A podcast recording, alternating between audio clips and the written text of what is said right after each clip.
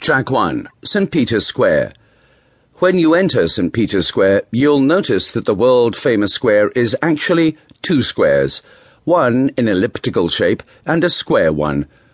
On the elliptical part, a half round of hundreds of colonnades welcome and almost protect the thousands of pilgrims coming to visit the Vatican City.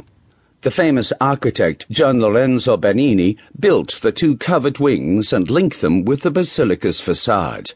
Each wing is about 120 meters long. Above the colonnades stand 140 statues of holy people, produced by many different artists, taking more than a century. The square is one of the masterpieces of Bernini, who worked on it from 1657 for almost a decade. The square is 240 meters wide, and it is said that its elliptical shape is due to the space constraints. Pope Alexander VII wanted a place to fit in the most number of visitors possible, a real challenge for any architect at the time. So Bernini managed to build a square that could accommodate up to 300,000 people. There were also other constraints because some already existing elements in the square had to stay like the fountain to the right. So, for reasons of symmetry, Bernini decided to build another fountain on the opposite side of the square. The architect also had to take into consideration the obelisk in the center of the square. It is 25 meters high, and it's the only one without hieroglyphics on it.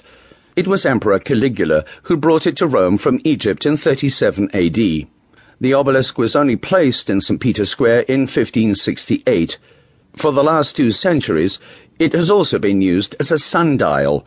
It was in 1817 when the circular stones and white marble discs were added to mark the day and the signs of the zodiac. A few steps away from both sides of the obelisk, you can find two special spots on the ground. At your feet, you will see written Centro del Colonnato, Italian for center of the colonnade. If you stand on one of those spots, the four lines of columns will disappear into one single row. The upper part of the square has a geometrical shape. On the left side of it, you'll see people wearing their blue, red, and yellow costumes on special days. Those guys belong to the Swiss Guard, the army or police of Vatican City.